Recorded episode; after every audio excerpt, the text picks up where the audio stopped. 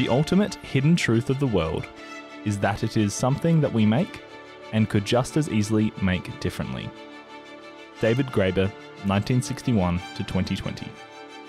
Welcome to Blind Insights.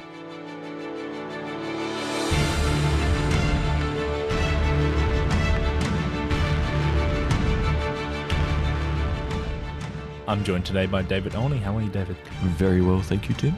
For the classic intro, as always, we've also got a very special guest, a regular host of the podcast. Thank you for joining us, Peter Thompson. Hey, uh, it's a pleasure to be here.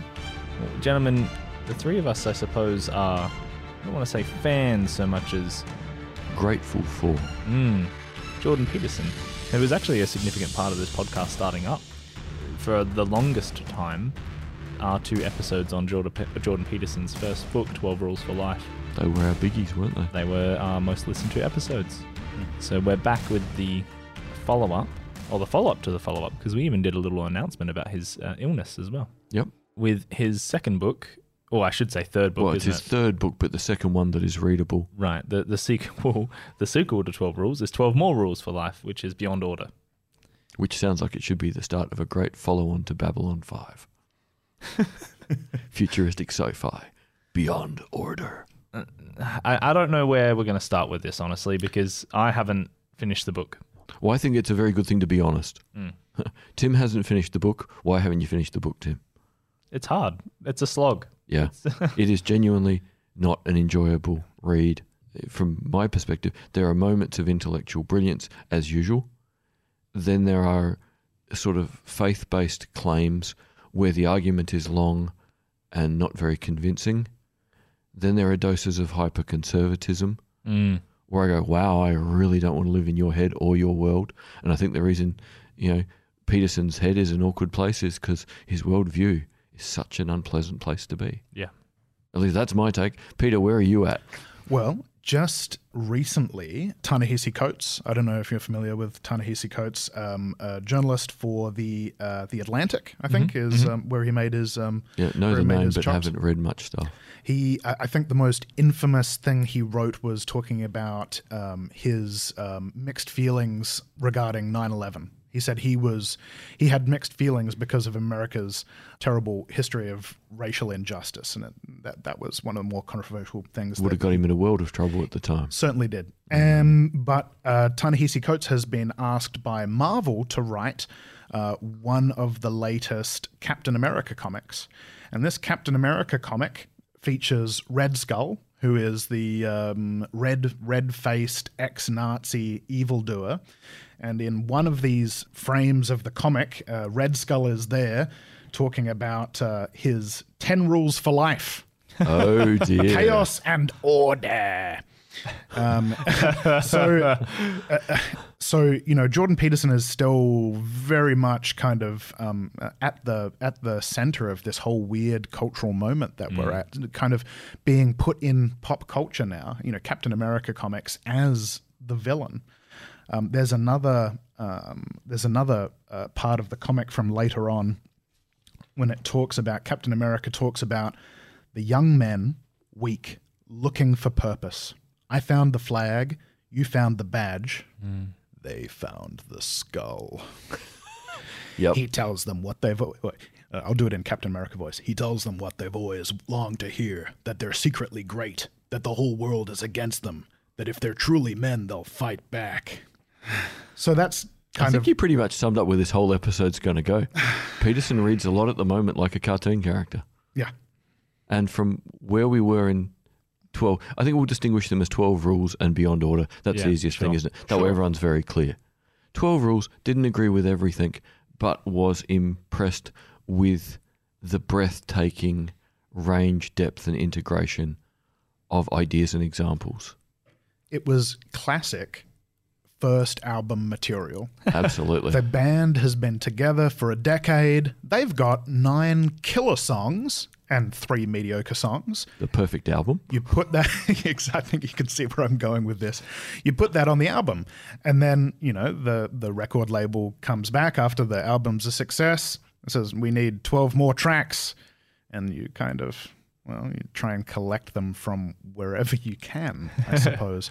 you know, and, and that's what exactly what made 12 Rules for Life so wonderful was the multidisciplinary nature of it. Yeah. Because you would say, he would say, oh, stand up straight with your shoulders back. And then, oh, well, you know why? Because lobsters run on serotonin it mediates their postural flexion and there's actually a feedback loop and so mm, and we're actually it's the same system but we come from a common ancestor and so you need to stand up straight with your shoulders back or otherwise you're not going to be getting the serotonin people are not going to be taking you like a dominant lobster and you know, and that's why you stand up. You know it was beautiful. It was history biology sociology philosophy everything a- and and it was this okay maybe for like three rules it was that but those rules were genuinely amazing and it spurred at least for me a whole bunch of my own learning Yeah. Yeah. Or yeah. Just the- w- just deciphering the layers mm. was rewarding, Right. even if you didn't agree with everything. Yeah. beyond order however is the it kind of vacillates like the things he brings up to reinforce his points are seemingly disconnected mm. Yeah. you end up you know you're listening to this hour and 20 minute chapter about something and halfway through you're like what are we- Where am are we Where? and why are we here? exactly Yeah. exactly Like the integration is gone. We now have the compression of different items under pressure. You know, mm. we're, we're now trying to kind of compress, you know, residual, you know, leaf and plant matter, thinking maybe we get coal, maybe we get a diamond. Mm. All we're actually getting is a peat bog. and you know it's it it just seems like because at the at the start of the book he says you know you need to remember I was writing this and I was in and out of hospitals and I had pneumonia and I was put into a coma in Russia and and all of those things are are actually true but it reads like that Yeah. but at the same Wait time another year if it's going to take that. But, I, I don't think that can be seen. It's an explanation of where he was at, Mm. but the integration is just missing, and the conservatism is more extreme, Mm. and the misquoting of philosophy is more extreme, and the reliance on faith is more extreme. He's in a sense pressure cookered his own work, and in doing so, rather than integrate everything, it's Mm. somehow broken it. It's it and and at the same time it seems like because of his success following 12 rules that there was far le- it just feels to me like he had far more carte blanche far hmm. less Yeah, editorial the editors weren't going to put red lines in the way they would have. I know but they needed to Yeah. they Yeah. really needed to Yeah, I mean, it, where the first book felt like a perfect articulation and distillation of you know a plethora of self-help books, this feels far more political, far less. He's been dragged into the world that was attacking him. Well, yeah, it, he got attacked because of the political moment we're in, and he will never, I don't think, admit it. But he's actually now, you know, send out a salvo into the political world. Mm. He's now staked, in my opinion, a political claim, no longer a personal way to explain how he understands the world and makes sense of it and lives in it. Mm. Despite all his claims that that's what it is, this is far more a, a, a personal set of body armor with hard elbow and knee pads to you know to whack the journos and the political world than it is something that you can read, understand, and integrate the good bits. but the, yeah, you almost can't even take any of the rules out of context in, in some sense. Whereas I think in the first book that it was easy to just take you know rule one, whatever it was, and just you could literally just integrate that Into your own Into your own life, thought but system. It was, I'm not it was sure a that- useful heuristic, and they don't feel like useful heuristics yes to the same degree.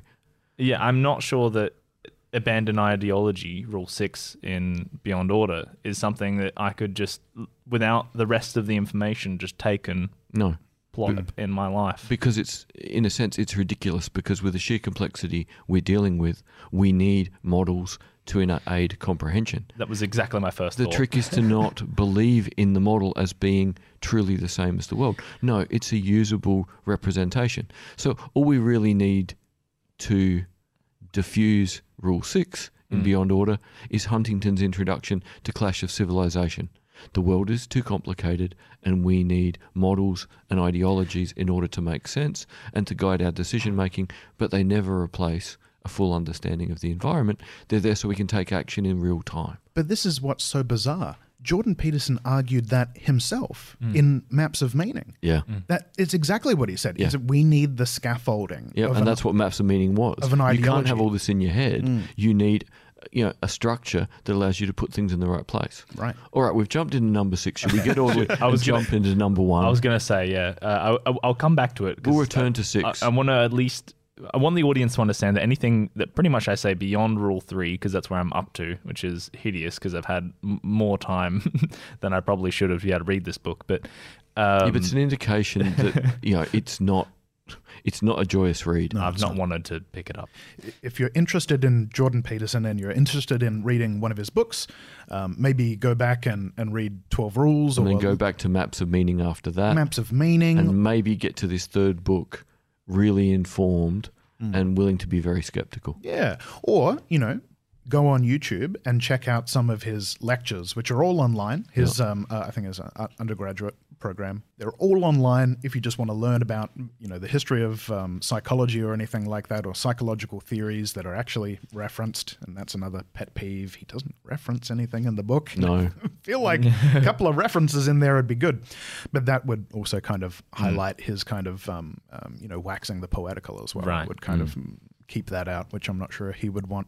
But yeah, Uh, there's well, lots of good stuff out there. Maybe it's not this, Um, but um, hey, anyway, rule rule one, right? Well, yeah, uh, yeah. So I just want to uh, at least uh, say that uh, anything I say will pretty much be just intuition, not an informed response, as opposed to the, the two of you in this discussion. yeah, but but that's, sort that's of good. useful. You bring questions about what we're talking about, Sure. which might help us clarify what we're talking about. So that's never a bad thing. yeah. We'll start off with rule one: Do not carelessly denigrate social institutions or creative achievement. I mean, that stands as a sentence. Seems like a pretty positive start, and there are chunks of the chapter that I found to be very positive about why social institutions are so important, how they work, how they add value, how we contribute to them. But then I started thinking about it in comparison to when we interviewed Nicholas Christakis mm. and showing that sociability is at the center of our identity and things that society build, we challenge because society is the constant. The institutions are what we reform. Yeah. So when I was started on the Peterson, I'm like, oh, this is this is okay as a first you know a first chapter. But when I started comparing it to Christakis, I thought actually if I wanted people to understand these points about the nature of society and the nature of what society builds, I would send people to Christakis. Hmm. Okay.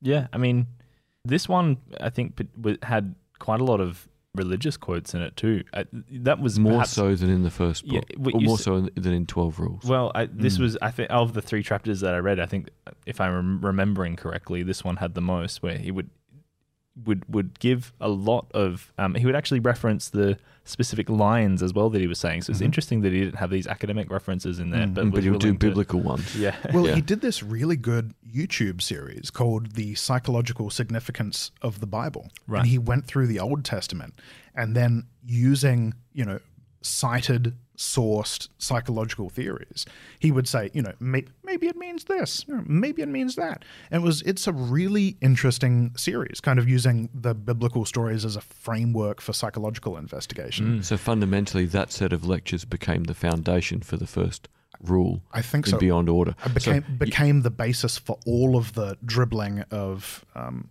of religious stuff in this uh, Hmm. book. I think, yeah. So, did you get anything particularly redeemable out of the first rule, other than duh, we're a social being and you need society to be valued?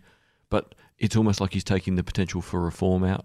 Absolutely. Um, look, I, I, Yeah. I, I, I think I agree with that. I mean, I remember back when I was um, kind of like a like a, a late teen. I was really into Nietzsche, Mm. and I thought I'm going to make all of my own values.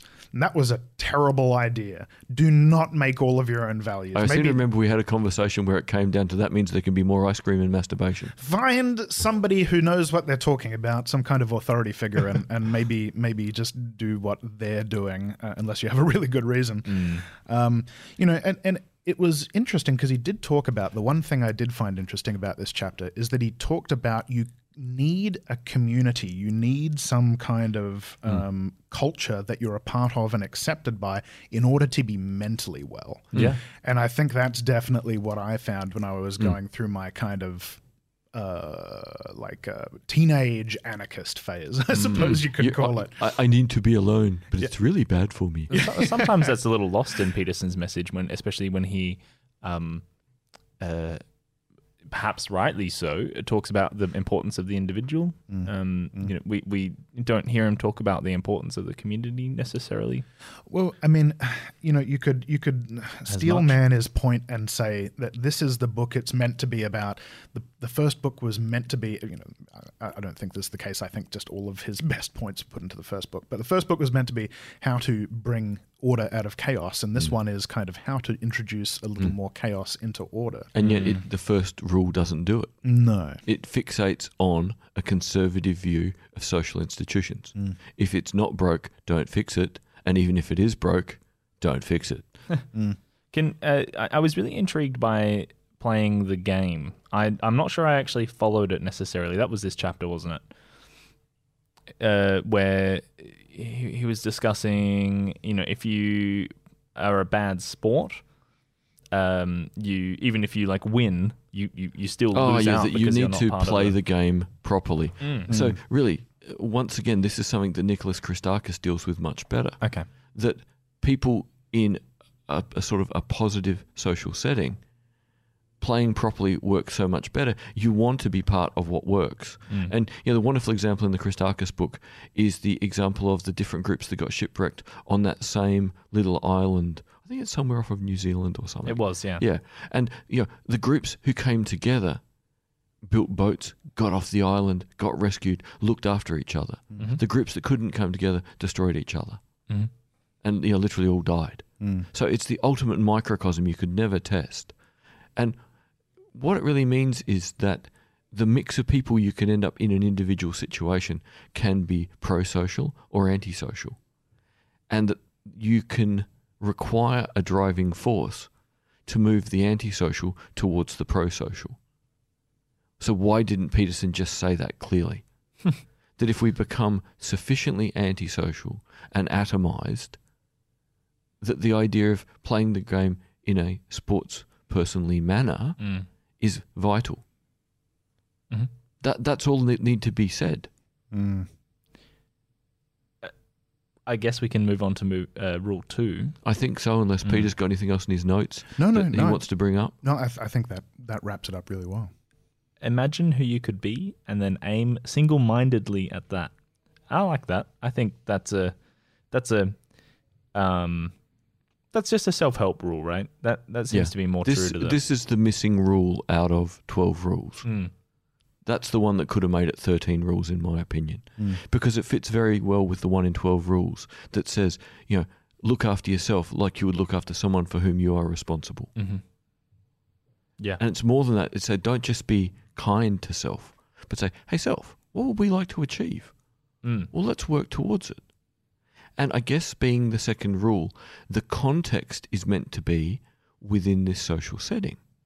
Mm. But when you've indicated that the social setting has ossified and that you're having to teach good sportspersonship, how do you shape this idea positively of be the best that you can be? Mm.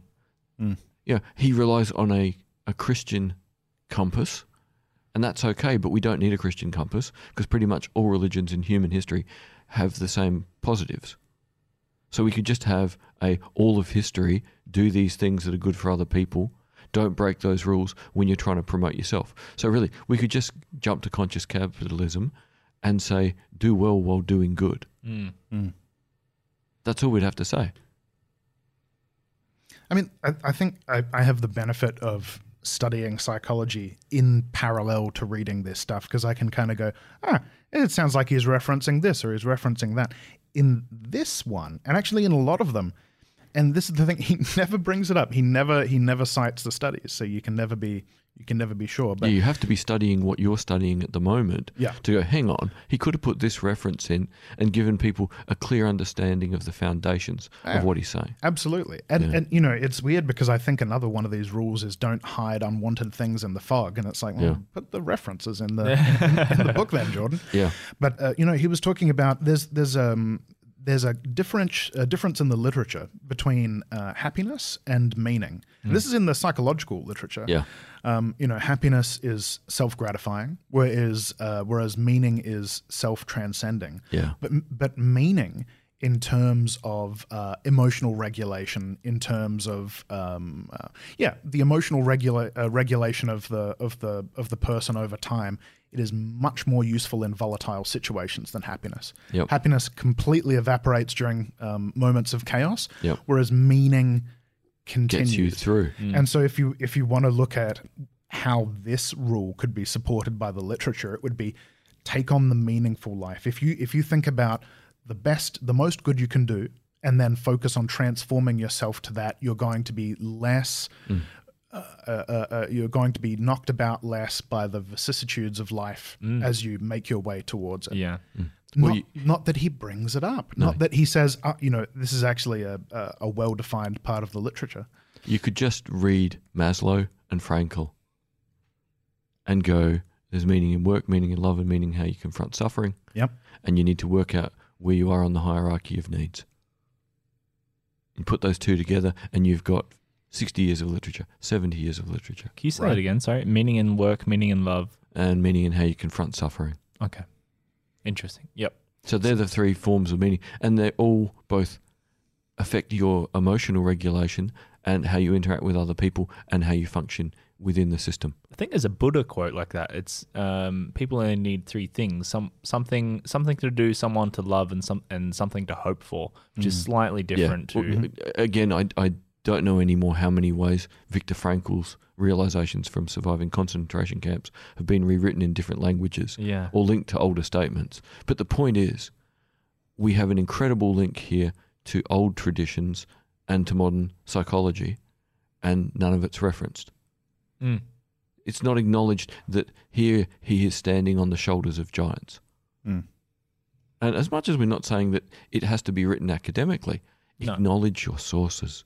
I mean, the first book did that though, so it's not as if it's not. There's like not a precedent, right? No. Or- sorry, uh, twelve rules, I should say, not the Yeah. first book. Uh, should we move on to do not hide unwanted things in the fog?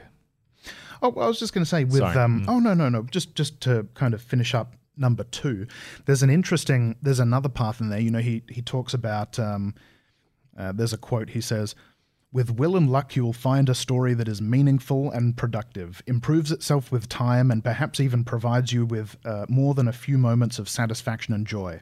With will and luck, you will be the hero of that story, the disciplined sojourner, the creative transformer, and the benefactor of your family and broader society. And that's a very, and this is another thing. That's a very Jungian idea. Yeah. He doesn't mention Jung, I don't think, once No, in the not book. directly. But that's Jung, Jung's kind of part of Jung's psychotherapy was to help people Yeah. um, relate to the archetype of the hero in the stories. So say, well, do you like any stories? And you go, oh, I love The Hunger Games. I Yep. love Star Wars. And it's like, well, You're being Jungian. who do, who do you like Mm. and why do you like them oh i like i like katniss because she rises above her station and Mm. you know through her wits she she makes relationships she makes things better for people and and so the the part of the jungian psychotherapy psychotherapeutic approach is to help people identify with that being that can transform Mm. you know that that could uh that could transform into something that you that you thought was valuable and you know and and that's that's that's the thing so you know we've talked about we've talked about jung we've talked about Frankl we've talked about all of these interesting um, uh, people and ideas around the rule which is kind of trapped without referencing them you know Yeah. it is kind of in his in his kind of um,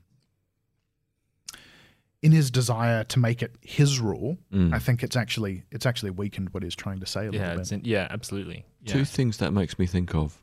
First, from the psychological perspective, we know that humans actually don't normally have a very high level of will, Mm. but we're good at doing habit and habituating things till they become normal. So why is a clinical psych and a lecturer talking about will when all of these rules could be applied more beneficially through habit? You know, we have the amazing literature from people like James Clear and Charles Duhigg, you know, on how and why to build habit. Um, and what's luck got to do with anything he's talking about? Mm. He constantly goes back that life is going to be terrible. The the constant theme in this book is that terrible things are going to hit you. It's just a question of when. And that is true to some extent. But for most of the last century, most people in the developed world have had fairly extended periods where things are pretty all right. And a lot of people have lived pretty ordinary, all right lives. Yeah, are you warning that the world's going to get worse? Is this him sort of, you know, beginning the Jordan Peterson doomsday cult? Because at no point does he acknowledge the state of the world in terms of the real things we physically know are going wrong. Mm. You know, like the collapse of biodiversity, all sorts of other really important things. So, what version of doom and gloom is he actually opting into? It's not the explainable version of doom and gloom. It seems to be the weight of thinking it's all going to go wrong that is part of the reason why his anxiety is so high that he ended up having to be on benzodiazepam. And there's no problem having to go and get treatment and take drugs to deal with anxiety and depression if that's what you need to do. But acknowledge that your worldview has been affected by the state your mind is in. Mm. Don't tell all these young guys that are going to read this book who've not studied psychology or philo- you know, philosophy that doom is coming and then be unclear about what doom that is. Hmm. That does sound cultish. Oh, I mean, people can make it whatever they want. Precisely. Again, the wonderful example Peter brought up at the start of the Red Skull. Yeah. Yeah, some found the flag, some found the badge, and some found the skull. Yeah, wild. We'll move on to rule three. So Do not hide unwanted things in the fog. Great idea. Didn't need an hour. Uh, yeah, yeah, that's right. um, I mean, I like this. I mean, it has like a, um, it's great relationship advice. A- In fact, actually, you can pretty much get that from uh, the five love languages. Mm. Yep. Yeah, which I know is a bit of a cringe book, but um, it was in there. So Yep. Mhm. yeah, It- Yep. it- I, I that's that's the thing that I took out of it most. I mean, this is the extent of my reading, right? Mhm. This is what I'm up to. So I will jump to Lucky a, you. yeah, I'll jump to a friend's comment that was his sig line, your signature line on forums for years when people still used to use forums online, and it was telling the truth means not having to remember what you say Mm, hmm Mm. or said. Yeah, Mm. telling the truth means not having to remember what you said. Is that a Mark Twain or something? I don't know. I just always associate it with. Yeah, it's a great line though, Yep. and it's so true. Yep. Um, So yeah, again, we could have had the title for the chapter and that one line. Press repeat. Yeah. Mm. I mean, uh, I'm going to have a look at my fantastic notes here. Yep, because you have notes because you're a super orderly dude. Mm, mm, yeah, something like that. Um, uh, yeah, so he talks. Uh, he, he talks about this hilarious uh, anecdote of a couple, and uh, the guy would come home for lunch every day. His wife would serve him lunch on these tiny little side plates, and he hated them, and he kept it inside for 20 years that he hated these little side plates. And then one day obviously when the stress of work or, or other pressures had gotten to him he said i hate these damn tiny plates. And um, that's a um, you know I think that must have come up in one of his couples therapy or one of his Uh, wasn't it his uh, father-in-law? oh right. Yes. Mm, no it was his father-in-law. And so the the idea behind that little anecdote is to have the fight is to express what you have a problem with because otherwise it's torture to endure it every day. Mm. There's no reason as long as you're being polite and courteous and t- and asking for the minimum that would satisfy you. Mm. There's no problem with with expressing that. The best way, I think, the th- the best thing he said in that chapter was have the damn fight. Mm. Yeah, Mm. like just say it. You know, Mm. um, But then that should never come to a fight. If you just said, could we please use the larger plates because I really don't like dropping crumbs on the lovely clean table? Where you've turned it into the ultimate poo baguette. Positive, negative, positive. yeah. I so like coming home and having lunch with you every day, but could we please use the bigger plates because I really don't like dropping crumbs all over the lovely clean table? Yeah, I, I, I think that's one of the things. I, there was another anecdote, and I can't remember if it comes here or later. It's from his um, from his clinical um, um, um, therapy, talking about a woman who whose husband put all of these terrible pieces of pop art Uh, everywhere. it's yeah, just like after 50 yeah. pieces of pop art. And I have to wonder whether or not that's actually not just a, a kind of a um uh like an anonymized way of talking about him Well, he, say, he and his wife's later in the book, he talks about make your your one room beautiful and talks about all the art in their Yeah, house. yeah. Like, not many people collect Soviet era pop art. Yeah. No. So Jordan Peterson's house is filled with Soviet era art, and it just seems to eerily um, uh, eerily match this Oh, that's so anecdote about interesting. the Yeah. wife who's frustrated with the pop art that's Mm. all throughout the house. But anyway, uh, so the the idea is that people avoid fights about that type of thing, especially when there are other problems that have been unresolved. Because you think, oh god, I Mm. Don't can't, start the small thing or everything's going to unravel. I can't unravel. talk Yeah. about, I can't talk about. So the, the big lesson in this is, you know, we're terrified that starting one thing is going to make everything unravel. Mm. But it doesn't seem to me to emphasize that actually a lot of small things can can be brought up in the traditional structure of a poo baguette. Mm. Positive, negative, positive. The, okay, the, the thing though I think he misses is that a he doesn't describe which things are actually your problem, or as in y- your problem with the plates, or Mm. is it the plates being a genuine problem in the world? Mm. You know, are you being narcissistic and identifying that as a problem, or is it actually a problem that could be easily solved? You know, Well, I think that's the thing. that obviously could be Psychologically, if it's got in your head and it stays in your head and keeps aggravating you, right. You know, that that's like the little bit of you know sand that turns into a pearl. Didn't matter how it started. The reality is it grew, and it would seem to me that the psychological literature would offer a much more sophisticated way to analyze this than we're given. Uh, yeah, yeah, right. But so, uh, what? How much charity could you be affording the, the little plates though? Let's say you know that I'm just trying to let, let me let me just give Well, an example because I want, I want to pick with the them. plates. So Like, what if you help pick? Them? okay, well then that's yeah, then that's that that's obviously that's silly. But like I, I will give an example right from my life because you know that's what I do on the podcast. Jade is directorially challenged. I find that I prefer to drive places because that I know where I'm going, and if I have to think about that anyway, I might as well drive. When Jade drives on the occasion, um, she struggles to find her way to where she needs to be, um, and is continuously a- uh, asking for my direction. Now, the, the entirety of the time that I've known her, that has never changed. I'm not sure that it ever Oh, will. So you either can drive or navigate, but one way or the other, you can't have a nap. That's right. That's Yeah. how I feel about cars, Mm. right? Yeah. And so and and I express my frustration with that, but I'm not sure that it will ever solve the situation. Is, you know, not hiding this unwanted thing in the fog actually helping? What, what could I be changing about the way I'm viewing it that would actually help the No, situation? man, because this is different. The plate is a, an external little thing that can be easily changed. exactly. But someone learning a skill that would mean if you've had the longest day at work and you've got a throbbing headache Mm. and you can barely concentrate and you guys need to go somewhere, Yeah. you at the moment still just going to shake your head and drive Yeah. Mm. and make your day even longer. Yeah. That that's fundamentally, you know, a people dealing with people issue Yes. versus a thing in the world issue.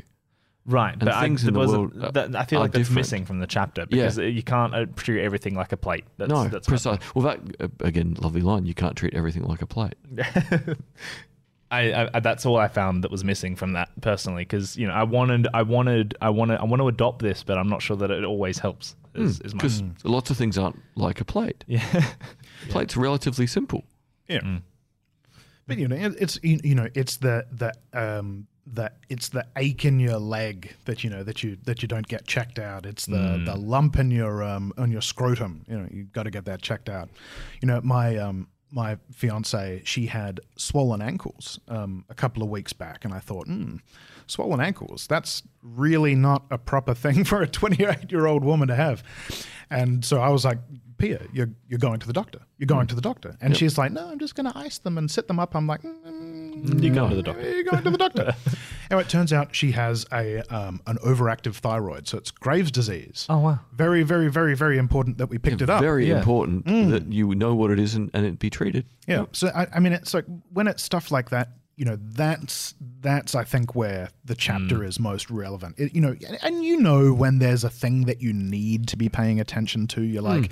you're like, oh, this drawer's gonna fall off the hinges the next time I pull it out of the desk, Yeah. and it's like, oh, but I, I want to do something else now, and you know, you leave it for three weeks, and Hmm. the next time you pull the drawer out, Crunch. yeah crunch you know it's that type of that type of thing but you know i think everyone knows that really or maybe not If you can't talk about a plate, Mm. how are you going to talk about the person versus person issues? yeah Like, really, they are not the same. Mm. yep You know, if you've picked the color of the curtains and the couch together and it was three months saving to do them, that has become a person issue Yes. because it's fresh. But you know, is anyone going to be pulling out the handmade china for lunch? Probably not most of us. So that plate is really physically should not be that significant a thing that it turns into a people versus people No. issue. Mm. It would be really weird if it did, which raises far bigger questions about what the real issue to be discussed is. Right, it's that's an interesting thing. So, it realistically, the plate is uh, being frustrated by the plate is an indicator of deeper things going on. Yeah, the plate is the plate is a it's a representation. It's like and yet a- we're not being Jungian, so how can it be? Mm. Well, jo- Jordan's not being Jungian. Mm, he doesn't mention you. Do we want to move on? Yeah, let's do it. can do. Notice the opportunity that lurks where responsibility has been abdicated. Rule number four. Yeah, um, uh, this one, this one's interesting. Um, he kind of what I took from it is he's saying don't. It's kind of like, it's kind of like rule one in a way. He's saying uh, there are structures around you, established structures. You should try and use those and integrate those to further your aims, rather than trying to strike out by yourself. You should be willing to um, be an apprentice. You should be willing to be the the holy fool um, and uh, and learn to be able to perhaps augment your abilities to to do whatever you want in your life. And and uh, to kind of exemplify that, he tells the the ancient Egyptian story of uh, Osiris and Horus and Set, Yep. which is uh, Murder, chopping bodies up, and all Yeah. sorts of weird stuff. Osiris, he's the king. He kind of represents a structure in the old ways and the established religion. And he gets messed up by Set because after a while he gets too bored with keeping things good. And then he goes, he gets one of the. And then um, what is it? Then oh, what is it? The the uh, um, the queen of the underworld, Isis, impregnates herself with Well, puts all the bits back together. Osiris's. No, she impregnates Ah, yeah. herself with Osiris's severed phallus, and so re- represents the the seminal idea of the state, and becomes pregnant with with Horus.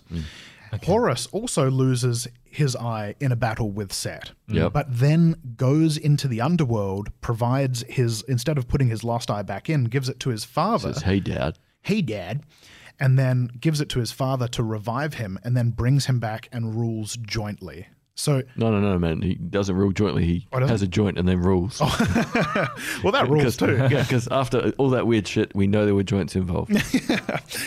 so um, you know it's uh, uh, uh, uh, that's uh, that's what his point is with that one Okay. it, it's something like uh, make use of the infrastructure and the structures around you even if they're not even if they don't completely gel with your vision they will get you further than your pure vision will hmm. get by itself Which is the quintessential conservative viewpoint yeah that the system as is is always a better bet than creating a new system. Mm-hmm. But we see there's times in history where reforming the system. Ideally, your first preference is to get inside the machine, be trusted by the machine, get to a position of sufficient authority to start, you know, developing and improving the machine. Mm. But sometimes that isn't possible. So to me, the more important question is always try and work with the machine until you can prove it's impossible to work with it or improve it without breaking your moral compass and your sense of what is right. And that is not what he argues in the chapter. I- Interestingly, I've got a conservative friend, uh, maybe not consciously conservative, but he said something to me yesterday where he said that um, he felt guilty for being on welfare for so long. Oh And that feels like not this idea, right? That is, he's not fitting in with the machine. Is this right? Is this a fair thing to say? Oh man, I, there's a big machine overall that says there is a safety net, but conservatism has gone to that darker point of saying if you need the safety net, you have failed. Right. Mm. Not just that if you need the safety net, isn't it great it's here? Now how can we help you? Which is mm. all society needs to do. Mm. Most people don't need to feel any worse than they're feeling when they can't make their life like they'd like it. Mm. That makes you feel bad enough. You don't need to be told you're a failure. Mm. And you know, it appears that well, this has been sort of the Protestant work ethics dark side. Look at what you can achieve, but if you don't achieve, it's all your fault. Great. and it was something I was you know talking to an American friend about yesterday.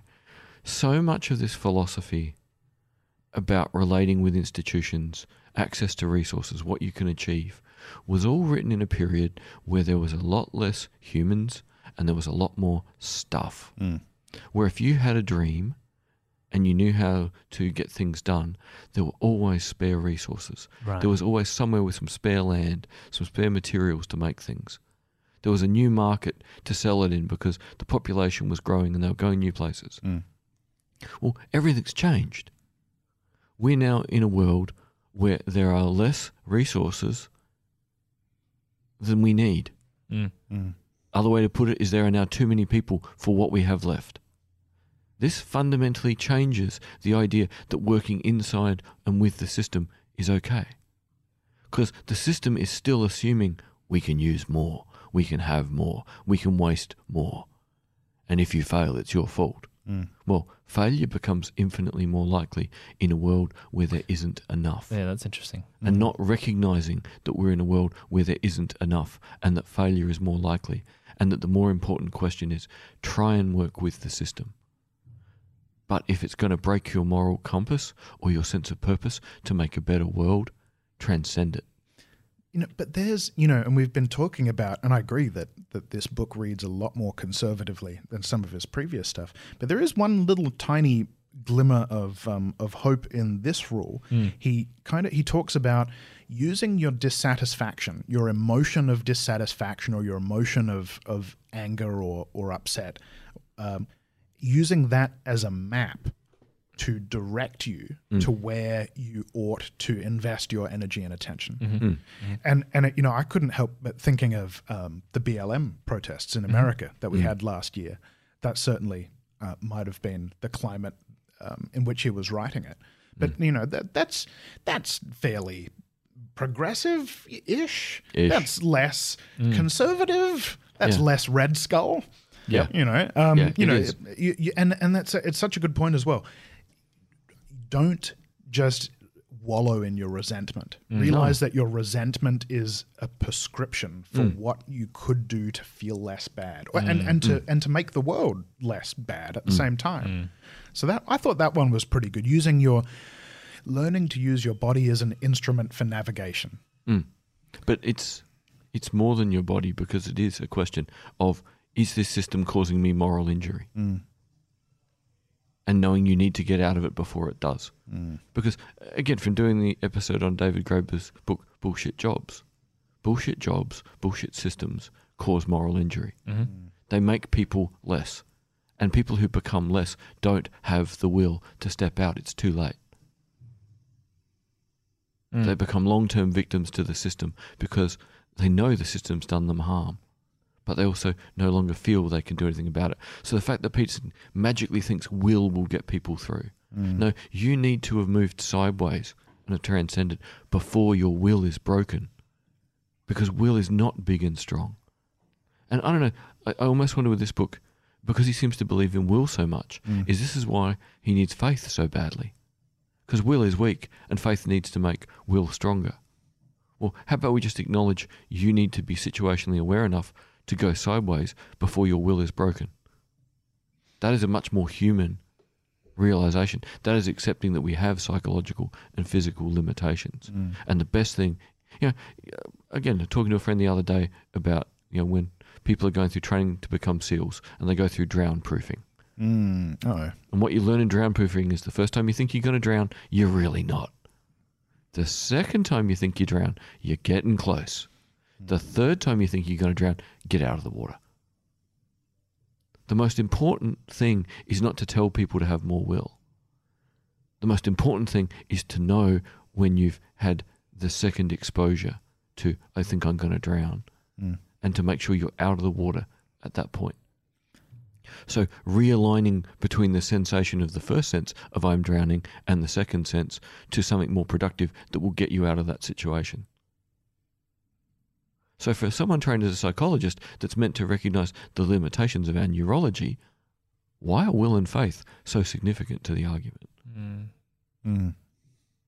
Or at least I have a problem with it. And it's not that I normally have this much problem with faith, because if faith guides people to be really productive and really moral, well, so be it. Productivity and morality is awesome. But here we're using will and faith to make up for we didn't act early enough. because we didn't switch on early enough. Mm. Or at least that's my take. Mm. I think I must have come up with a big take because you two normally don't go quiet. No, no, I, I- I think that's spot on. You know, and that kind of segues, if I dare, into the next rule. which is Absolutely. to not do what you hate. Do not do what you hate. Mm. Is rule number uh, rule number five, and that talks about um, one of his uh, clinical clients who is a, I think they were from an ex-Soviet satellite state. Oh. I'm pretty sure, and Okay, they had this. They had a workplace that was very into the political correctness Mm. uh, kind of movement, and it was this nightmarish internal bureaucracy where they would spend weeks debating whether or not flip chart was an acceptable. Yes, they'd have a different word, didn't they? Yeah, Yeah. they called it a, uh, I think, a writing block. I think eventually, um, because and, and for those who didn't haven't figured it out, apparently that's a slur. Apparently, it's a slur for a Filipino person. Yes. the FLIP. Yeah, flip. Yeah. Uh, so, uh, But this is a hyphenated thing. Flip chart. It's physically in the room. Yeah. How can that be a problem? So this this person was um, exposed to weeks and weeks of debate about whether or not there were flip charts were acceptable, what the alternative could be, whether or not there were any other problematic, Mm. problematically named uh, office appliances that were around, and um, and and Jordan's advice was to don't do it, don't do it, go go somewhere else. And you know her client, uh, his client, did go and work somewhere else. I think at which point I think did he say that it was worse at the next at the next workplace? I think it might have been. I think that was another point by which Take I was that risk. glazing over, going. once again, we've got to the point of going. Let's look at this from some other author's perspective. We'll jump back to Graeber again. Mhm. Uh, unproductive environment. What do you spend your day working on? If the work is meaningless, you spend the rest of the day talking about things that are not that big Mm. because you can. Mm. The flip chart thing should have been a three minute discussion if it was a productive workplace where people felt engaged in what they were doing. Mm. They would have gone, hang on, flip is slang for a Filip- Filipino person. Uh, well, how about we make sure at least it's always called a flip chart? Mm. with a because- hyphenation. Yeah. Yeah. And we're identifying that's what this thing is. You turn pages, they go over the top, we see the next page. If it was a productive environment, so there's a deeper question of if you have to turn up to a workplace like Mm. that, is it because you have no other choice? Is it because you've been broken to the idea there's a better choice? Mm. So engaging in verbiage for weeks is something you do to indicate that, you know, this is a rubbish environment. And not because we're talking about flip chart, but because we can spend weeks talking about flip chart. Mhm. yeah, just a just a Kafka esque, bureaucratic middle management nightmare. Mm. Mm. So there's a you know a deeper question there of do not do what you hate. It's well, why do you have to do what you hate? Mm. How do you get stuck there? Well, you get stuck there because you can't spot early enough that you should get out. Mm. and or you don't have a choice to get out. So where's the tools for surviving that? Mm. Because in an economy where underemployment grows by the year, jobs become more and more valuable, immaterial of what they do to people. Until we solve the underemployment issue, an awful lot of us are going to have to do, you know, things we hate. Mm. And it's how do we survive it? Where else is the meaning? Mm. Where is the meaning in our relationships outside of work? Where is the meaning in our activities outside of work? We're facing suffering at work, but how are we facing the suffering? Mm. Are we falling to the level of it? What do we do to balance up the lack of meaning at work, the lack of productivity, and not let our identity be crushed? Don't ask me. I haven't been able to find good steady work in years. Hey, you're back studying, I'm back studying. Kind of an indication that we're in a pretty weird world. Oh, Mm. oh, it's terrible. Mm. Well, look, I, that's why I've gone back to study psychology because I figure, you know, uh, the economy is so bad, I can't find work right now anyway, so I might as well go back, study psychology, and then hopefully in five years' time, there's a lot more depressed people around. Um, Willing to bet there well- will be Again, Yeah, I'm studying crisis absolutely. communications because all we're going to have from here on in is crises. when we're sitting around the campfire, 2030. And we're trading bottle caps, which are which are redeemed for vegetables, we're going to be able to barter that. Uh, lie lie down on the stone. You heard it first here. Keep those bottle caps. Those bottle caps. That's currency of the post-apocalyptic future. COVID thirty. hey, did you hear there's a new strain? There's, a, There's always a new strain. there's a new strain. Awesome. Is this the Indian one where there's two mutations at once? Oh no! I Or is I there worse than the I, Indian no, one? I thought I was talking. Oh no, there's more. No, I was talking about there's a South American one. I thought it was kicking around in Brazil. Oh, that the started. Brazilian one managed to, I think, kill Ford. Was it Oh. 4,000 people yesterday? Oh no! My lord. Like they need any, you know, ugh, more the challenges in situation that to area. get harder at the moment. Uh, yeah. Anyway, you can see, audience, the fact we're digressing means we kind of are struggling. Oh, sorry. I just wanted to talk about something interesting for a couple of minutes. So yeah, so number six, I think rule number six is one where we can butt heads and maybe generate a little bit of interesting discussion. I think so. I think this is going to be the, the Yes. biggest one. Because I'm going to get stuck in about the fact that he quotes a Nietzsche book that Nietzsche didn't write Oof. and that his editors let him get away with it. Oof. what was that, David? The Will to Power was actually written by his sister, paying two prototypical Nazis to chop and change words Nietzsche had written and create a book that had never Oh, existed. was uh, so will to power, and we're still we've still only got her versions of it. We Will to Power was all the bits from he'd never published. ah the It's- unpublished notes. Yep. So she, as a proto Nazi, had them put together in a way that suited her worldview. That's right. So the fact that he is relying on Will to Power as a book, not the idea, frightening stuff. Mm. The th- okay, the the impression I get from this, right, is that you don't want ideology to make you make enemies of people that you know nothing about. Yep. Don't let it reify you. Yeah. Right. Don't see the world as the ideology. That's Because right. it would the broad point might be, you know, not all rich people are thieves. Yeah. it- it- that's- Uh, which I struggle. I I as a I genuinely do struggle with because I I just tend to think that people with that uh, massive amounts of wealth, aka billionaires, have really just appropriated it from hardworking people in poor countries and in their own country. Mm. Uh, so yeah, that would. So I genuinely struggle thinking that you know X Y Z billionaire, however self-made they are, have not just really just appropriated wealth from other people who deserve it more, or not more, deserve deserve a, a share or whatever of that. Yeah, but we now understand from all the economics we've learnt that financialization was never on the positive side of the productive boundary. Mm. So that the world has been reshaped to make rent seeking acceptable in a way it never was. So, but that's ideology, is it not? Yeah, it is. So what we're seeing is that a very particular ideology has fundamentally altered how wealth moves Right.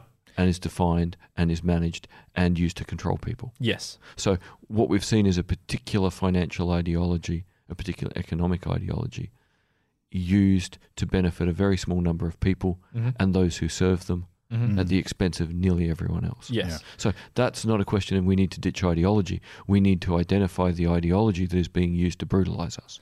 My question, but so my intuition is though that I shouldn't be making enemies of every billionaire that exists.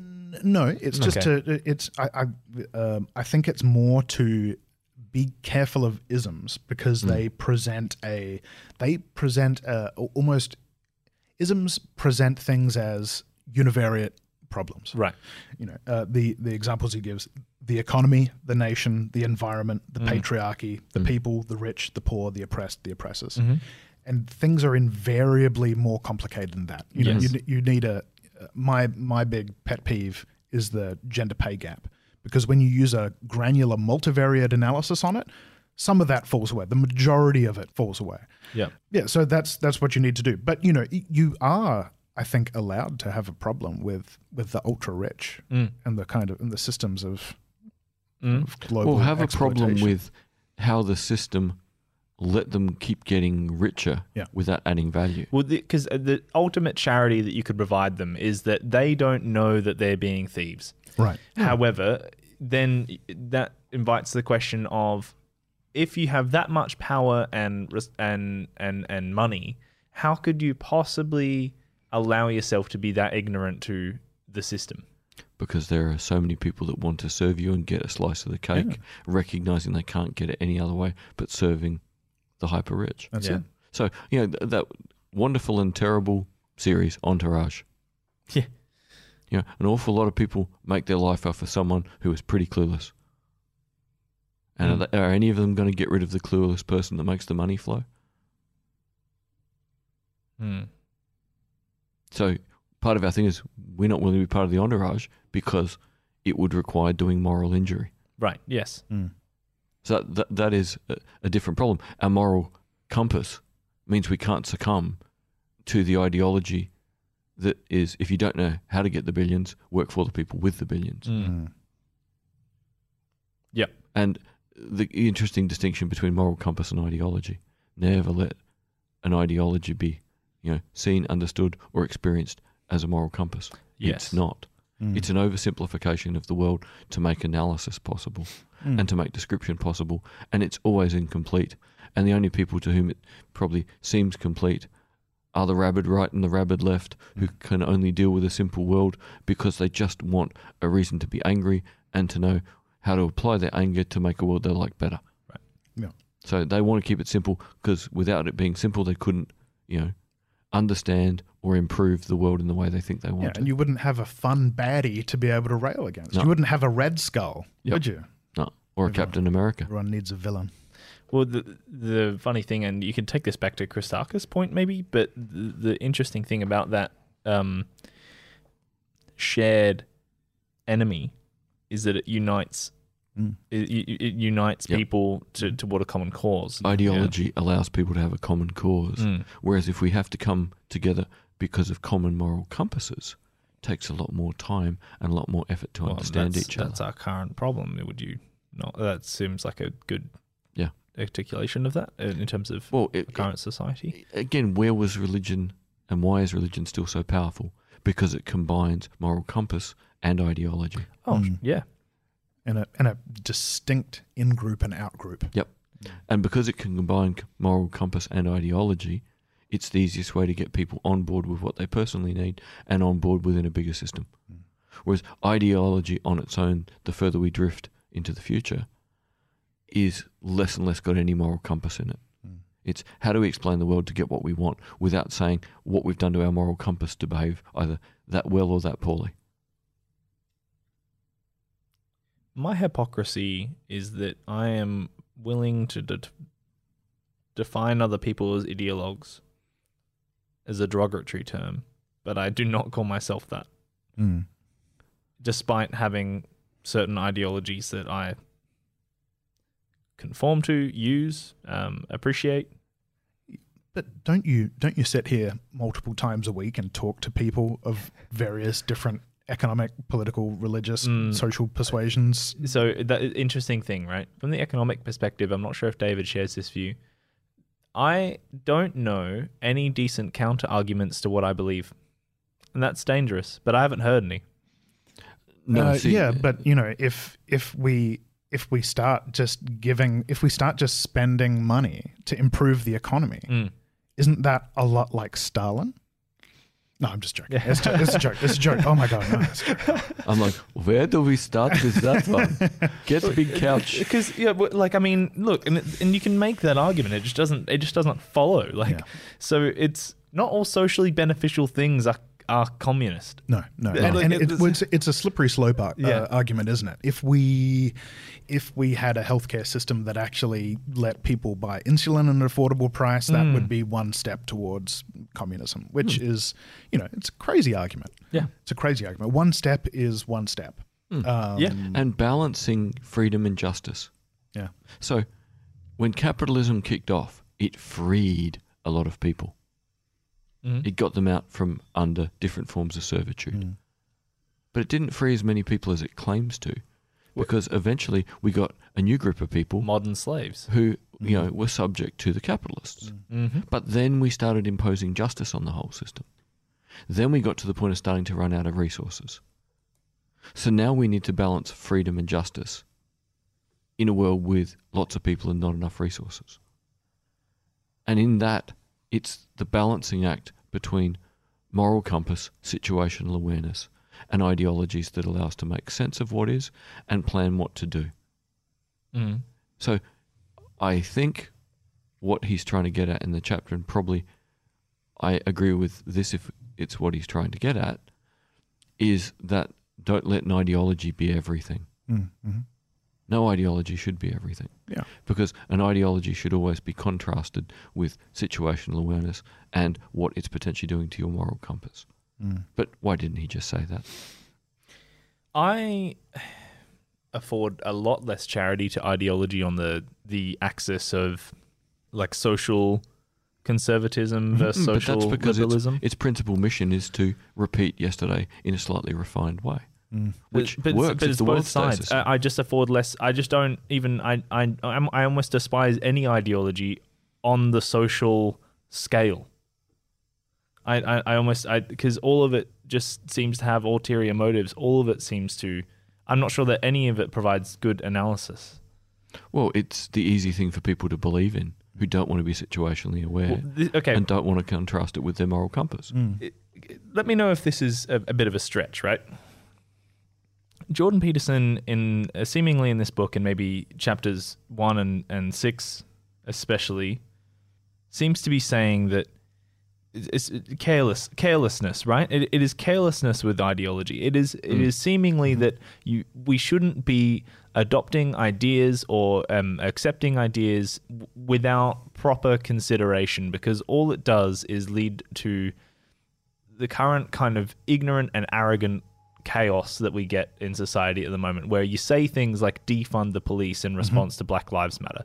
That just seems Loopy. like a silly idea. But if you only take the, I don't know, you, you could even say core principles or, or surface understandings of things like issues for African Americans or surface level understanding of the the wage gap or surface level understanding of you know rape culture or whatever you might want to identify you may end up in places or saying things that destructive Yeah, um, this is the whole disruptive This is the whole woke world.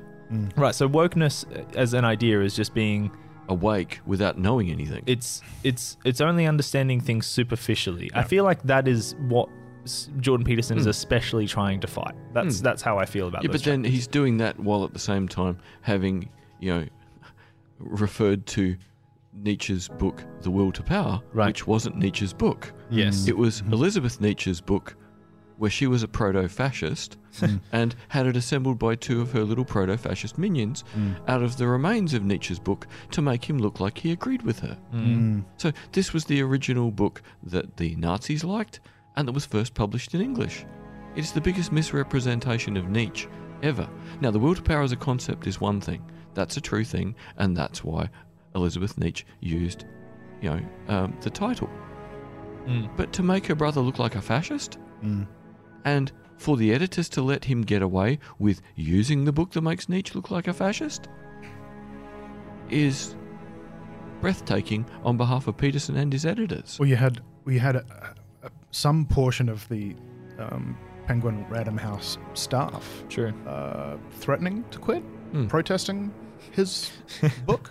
Don't do what you hate. yeah, yeah, and and then you know, you know, and then you've got this lack of uh, lack of an editor, lack of any kind of uh, Oversight. So they edited oversight. for readability, but they don't understand anything about the history of ideas. I'm not sure if they did. Fantastic. I'm not sure if they did edit it for readability. It seems like it just kind of went to print after a spell check. and It's that's Jordan about it. time.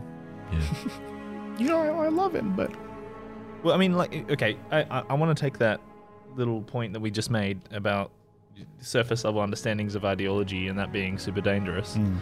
If you don't understand the history or why they came about or what they were for or the people that came up with those kinds of systems, then you're never going to understand exactly how they should be used. But No. uh, and uh, similarly, blaming external forces for your own suffering isn't without use, as we've brought up before. Mm. But it's when you do it without first considering actually what can I do to make myself better. Well, It's- what have- the it's a st- situation it's and what responsibility do I have in the situation? Right, exactly. So Or opportunity do I have in the situation too? could you So just both of us- argue that anything that he's really fighting against is just thoughtless criticism? he, he's. I think he's the best thing you could say is that he's fighting against oversimplification. Yeah. he's fighting I against a a fair thing reduction of anything down Hmm. to its uh, uh, uh, to a, to an uh, overbroad, low resolution analysis. yes. But you know that does ignore that does ignore the reality of the world. Sometimes you do need to simplify things in order to have mass movements. Mm. So, you know, uh, so what's the rule really? Abandon ideology, except when ideology is a practicable step towards a better ro- world for people Yeah. That would let them explore issues more uh, objectively. Yes. So, is don't do it unless you want it to do it and you could do it and you could do it properly and then you can do it. But, uh, Mm. But don't do it. but don't do it.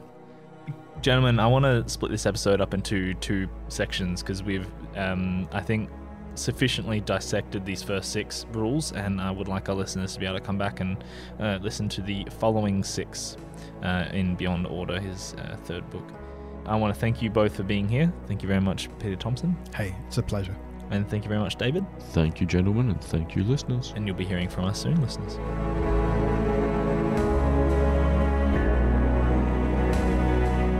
Hello, audience. Thank you for listening to Blind Insights. If you're enjoying the show, please remember to subscribe and share your favourite episodes, or leave us a review if you really love us.